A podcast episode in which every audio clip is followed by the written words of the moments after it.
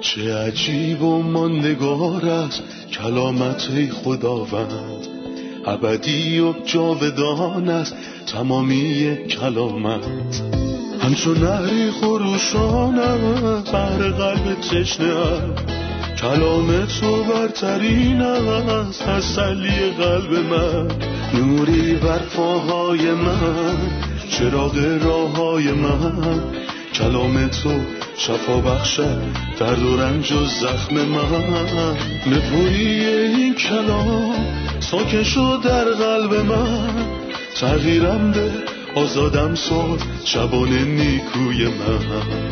چه عجیب و ماندگار است کلامت خدا رد، ابدی و جاودان است تمامی کلامت. سلام میکنم به شما شنوندگان گرامی در سراسر جهان. باز هم با قسمتی تازه از سری برنامه‌های تعلیمی تمام کتاب در کنار شما عزیزان هستیم. در ادامه مطالعه‌مون در این برنامه به عهد قدیم و به کتاب اول تواریخ فصل 24 تا 28 رسیدیم. در اول برنامه به مهمونمون در استودیو سلام و خوش آمد میگم. برادر یوسف سلام، خیلی خوش اومدین. ممنونم خواهر سنم، منم سلام میکنم خدمت شما و عزیزان شنونده. برادر یوسف، ما متوجه شدیم که داوود شروع به سازماندهی خدمات برای معبد کرد. اون نه تنها مصالح رو تهیه میکرد بلکه کارها رو هم در معبد سازمان میداد. لطفاً در مورد ویژگی‌های خدمات در معبد خدا که در فصل‌های 24، 25 و 26 بهش اشاره شده بیشتر برامون بگین. در واقع مراقبت داوود علاقه شدید اون به این موضوع رو نشون میده. داوود احساس کرد که روزهاش تقریباً به پایان رسیده و دستورالعمل‌های روشنی از طرف خدا وجود داره درباره اینکه این داوود نیست که معبدو میسازه بلکه پسرشه.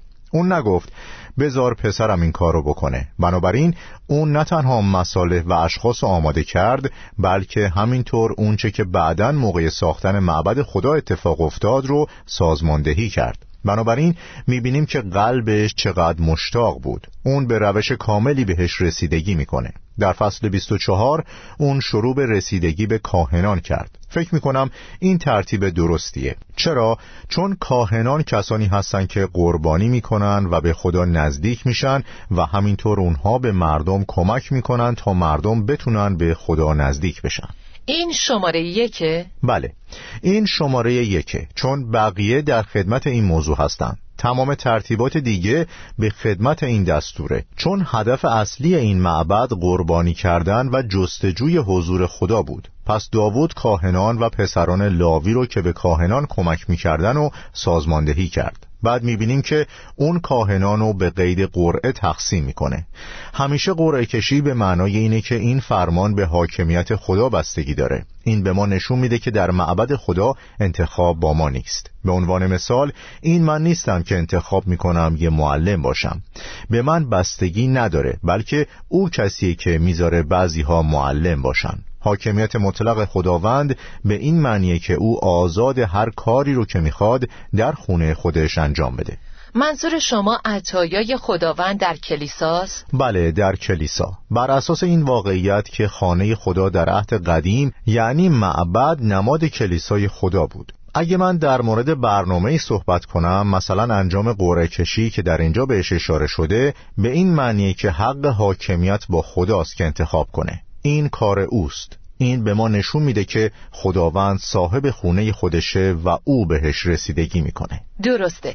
دوم در مورد سازماندهی کاهنان هست.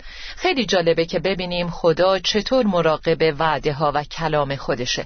مثلا ما تقسیم بندی کاهنان رو میدونیم. پسران هارون 4 نفر بودن. کاهنان فرزندان هارون بودن، ناداب و ابیهو، العازار و ایتامار. ما از لاویان 10 میدونیم که ناداب و ابیهو مردن، اما العازار و ایتامار مونده بودن. در آیه 4 میخونیم نسل العازار به 16 گروه و نسل ایتامار به 8 گروه تقسیم شدند، چون در نسل العازار تعداد مردان زیادتر بود. پسران العازار در حال افزایش بودند، در حالی که فرزندان ایتامار در حال کاهش بودند. زمانی که سلیمان پادشاه شد فقط ابیاتار باقی مونده بود. سلیمان به اون اجازه داد به ملک خودش بره و از کهانت اخراجش کرد. برای تحقق کلام خدا که در مورد ایلی در اول سموئیل 3 گفته شده بود، ایلی کاهن از فرزندان ایتامار بود و خداوند اونو مجازات کرد. درسته، داوری بر اون اومد. این از دوران داوود شروع شد و زمانی که سلیمان سلطنت کرد آشکارتر شد. بعد از کاهنان اون پسران لاوی رو که به کاهنان کمک می‌کردن سازماندهی کرد و همینطور نوازندگان و دربان‌ها رو. بله، نوازندگان از جاهای مختلف، از هر طایفه و قبایل، آساف، هیمان و یدوتون. خداوند با اقتدار خودش اولین قرعه رو برای آساف قرار داد. بعد داوود دربانها رو سازماندهی کرد. بعدش خزانداران رو مشخص کرد. اون فرماندهان ارتش، افسران قبایل و داوران رو هم سازماندهی کرد. اون میخواست همه چیزو برای سلیمان تنظیم کنه. انگار میگه تو تنها کار نمی کنی، بلکه اینها بهت کمک میکنن. اون معبد رو از قبل ساخته شده تصور میکرد و میدید که همه اون افراد نقش خودشون انجام میدن. سلیمان سلطنت میکنه و همه اون ارتش به طور کامل به اون کمک میکنن. برادر، لطفاً درباره سرود خوندن در معبد خدا و نحوه انجام دادنش برامون بیشتر توضیح بدین. داوود واقعا شایسته بود که سراینده مزامیر خوش برای اسرائیل خونده بشه. اون شخصیتی حساس بود و خداوند به اون این همه عطایا داد. اون عاشق موسیقی، جلال دادن خدا و آواز خوندن بود و همه مزامیرش پر از کلمات ستایشه. این نشون میده که اون چقدر از صمیم قلب خداوند رو دوست داشت و اون دوست داشتن خودش رو از طریق عطایایی که خدا به اون داد ابراز کرد. اون علاقمند به موسیقیدانان و مزمورخوانان بود و اونها رو به شکلی شگفت‌انگیز تقسیم کرد. اون 288 نفر را انتخاب کرد و اونها رو به 24 گروه تقسیم کرد. هر گروه باید به مدت 2 هفته در معبد خدا خدمت میکرد و بعد برای زندگی پیش خانواده هاشون برمیگشتن. اون در تنظیم این موضوع چقدر دقیق بود. اون فهمید که این چیزیه که قلب خدا رو شاد میکنه. البته همونطور که قبلا گفتیم داوود با فکر خودش عمل نمی کرد، بلکه اون دستورالعمل‌های روشنی رو که خدا بهش داده بود بسیار سختگیرانه دنبال می کرد. این به ما نشون میده که خداوند از خدمت ستایش بسیار خوشنوده. درسته، همینطور خدمت خوندن و ستایش در عهد جدید یه قربانیه، نه فقط زمانی برای وقت گذروندن، نه فقط یه هنر یا چیزی برای روحیه دادن به دیگران. در عبرانیان میگه پیوسته خدا را به وسیله عیسی حمد گوییم و با صداهای خود نام او را تمجید نماییم، این است قربانی ما به درگاه خدا.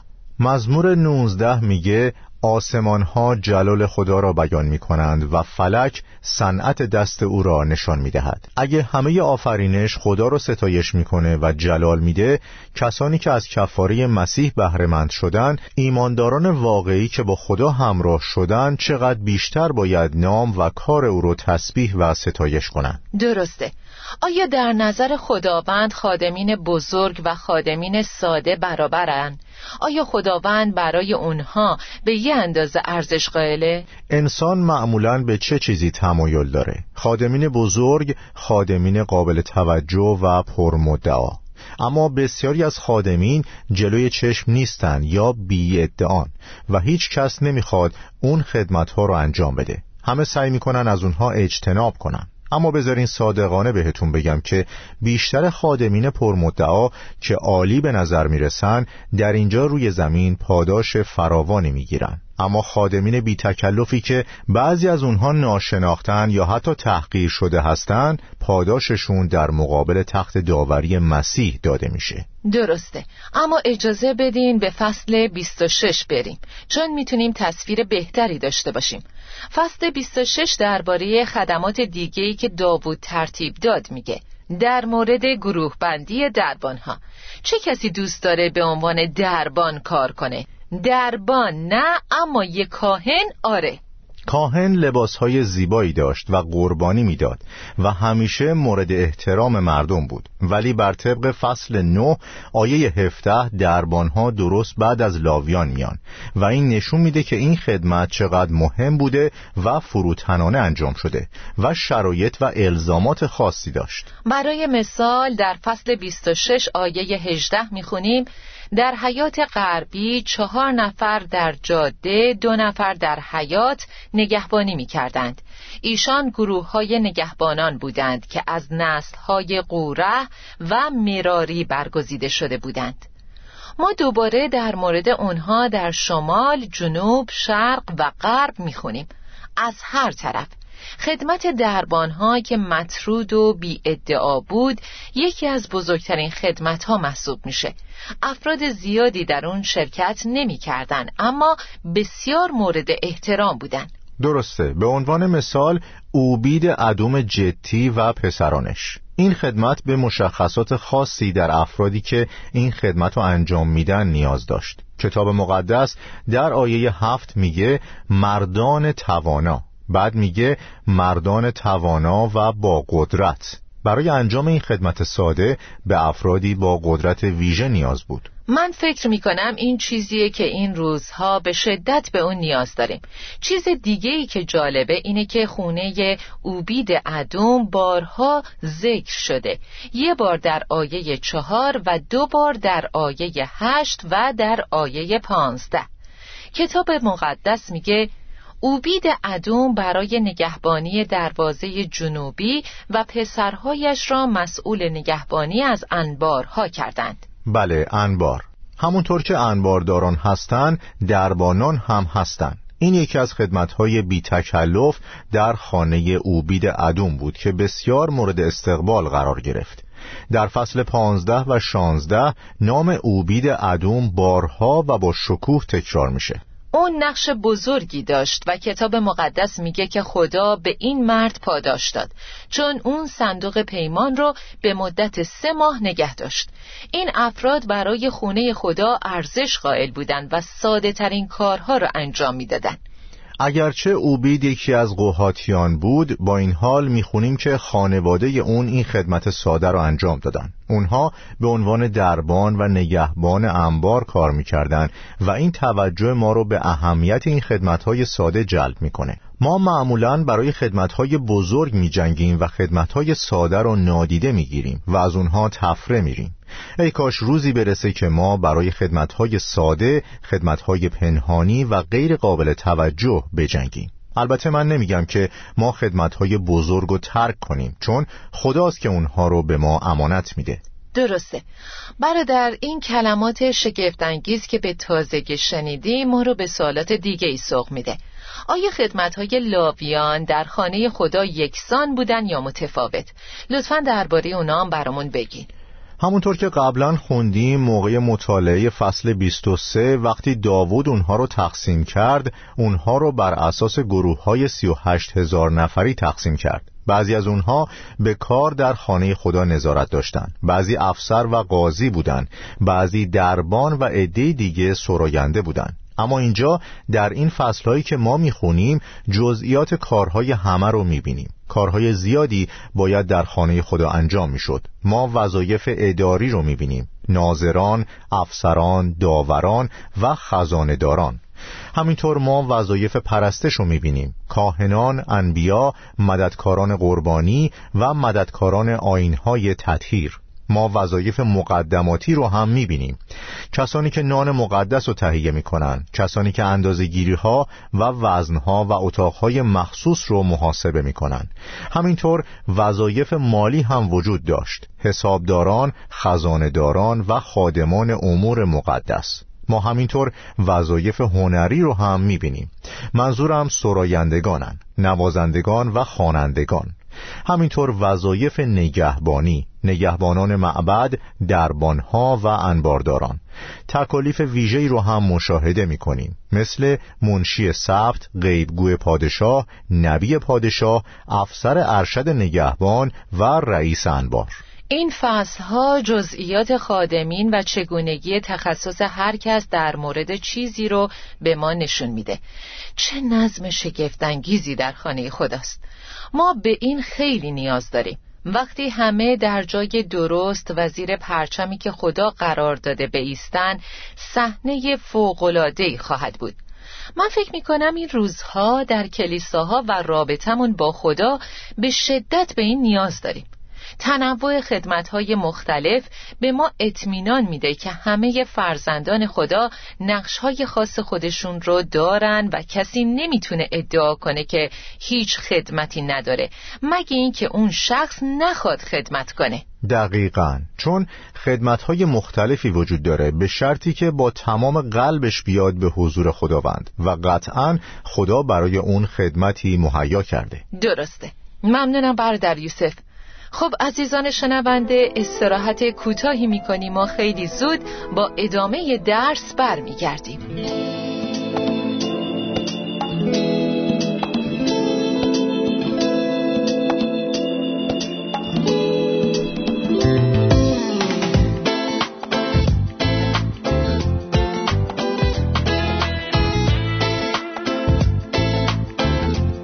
خب عزیزان همراه، ما هنوز در حال مطالعه آخرین قسمت کتاب اول تواریخ هستیم. نمایندگان و شاهدان این خبر رو پخش می‌کنند که داوود بعد از مدتی برای قوم سخنرانی خواهد کرد.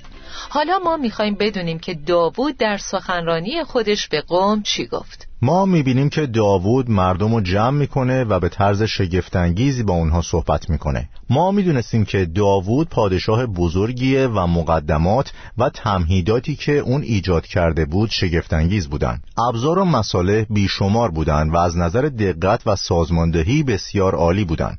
اون با مردم صحبت می‌کنه و میگه ای برادرانم و ای قوم من، مرا بشنوید. اون در مقابل خدا در جایگاه مناسب خودش بود. اون مغرور نبود و در قلبش اثری از غرور نبود. فردی فروتن که با برادرانش با محبت صحبت میکنه. ای برادرانم و ای قوم من، مرا بشنوید.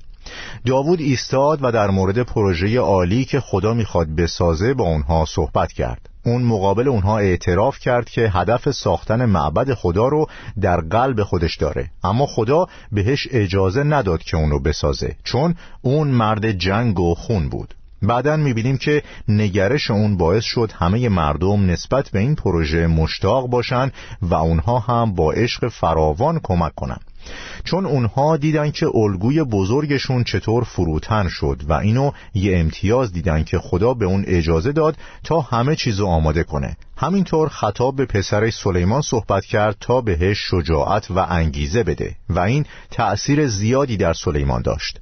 نه تنها مقدمات بلکه سخنان داوود، عشق اون به خدا و آمادگیش برای خدمت به او، سلیمانو تا حد زیادی در این بخش تحت تأثیر قرار داد.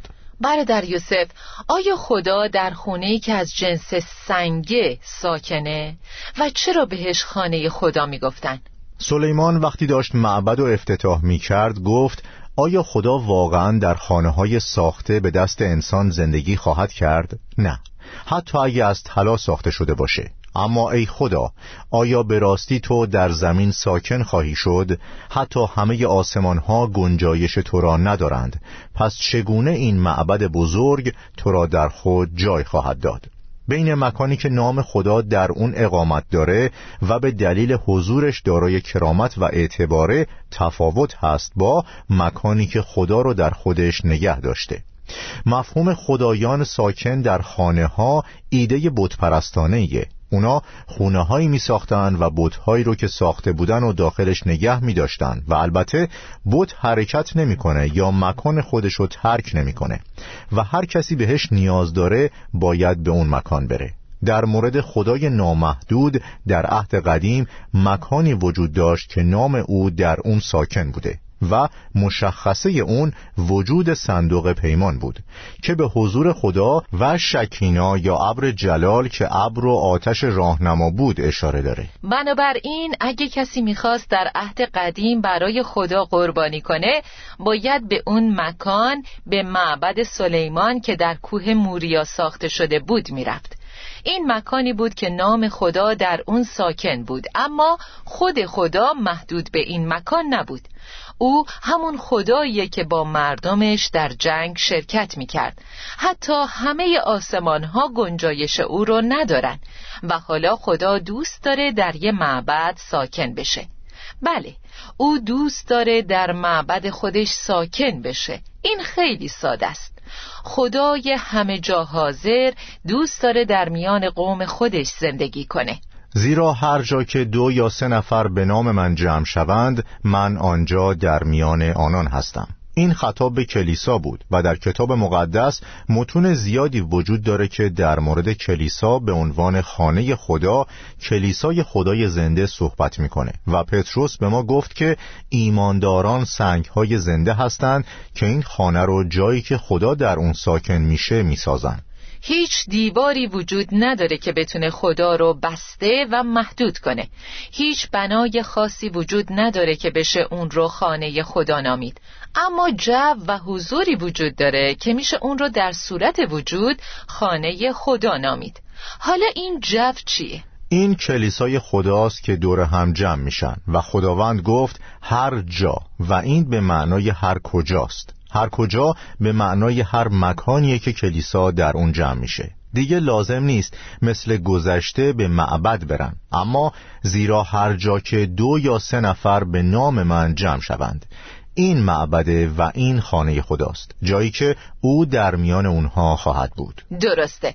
ممنونم برادر یوسف، خدا بهتون برکت بده. ممنونم، خدا به شما هم برکت بده. آمین. شنوندگان عزیز و گرامی، ما در این قسمت یاد گرفتیم که خدمت‌های پرمدعا و همینطور خدمت‌های پنهان وجود داره و خداوند برای این خدمت‌ها به یه اندازه ارزش قائله، چون ارزیابی خداوند از خدمات بر اساس انگیزه و اشتیاق شخص به این خدمته. کتاب مقدس به ما یاد میده که هیچ ایمانداری از خدمت به خداوند محروم نیست. میخوام شما رو تشویق کنم و به شما بگم که شاید شما و خدمتتون برای مردم آشکارا و شناخته شده نباشه و اونها خدمت شما رو بزرگ به حساب نیارن، اما دادن حتی 1 لیوان آب خنک برای نوشیدن در نام خداوند عیسی مسیح به هیچ وجه بی پاداش نمیمونه. درک کنید خدمتتون کجاست، مسئولیت خودتون رو درک کنید و زیر پرچم خودتون بایستید. دستورالعمل‌های خدا رو بگیرین و موفقیت خودتون رو به او ارجاع بدین، چون خدا بی انصاف نیست که کار و محبت شما رو فراموش کنه. تا قسمت بعدی و درسی تازه، خدا با تک تک شما باشه. چه عجیب و ماندگار است کلامت خداوند، ابدی و جاودان است تمامی کلامت. همچون نهری خروشانم بر قلب تشنه‌ام، کلام تو برترین است تسلی قلب من. نوری بر پاهای من، چراغ راههای من، کلام تو شفا بخشد درد و رنج و زخم من. نپوری این کلام ساکن شد در قلب من، تغییرم به آزادم ساز شبانه نیکوی من.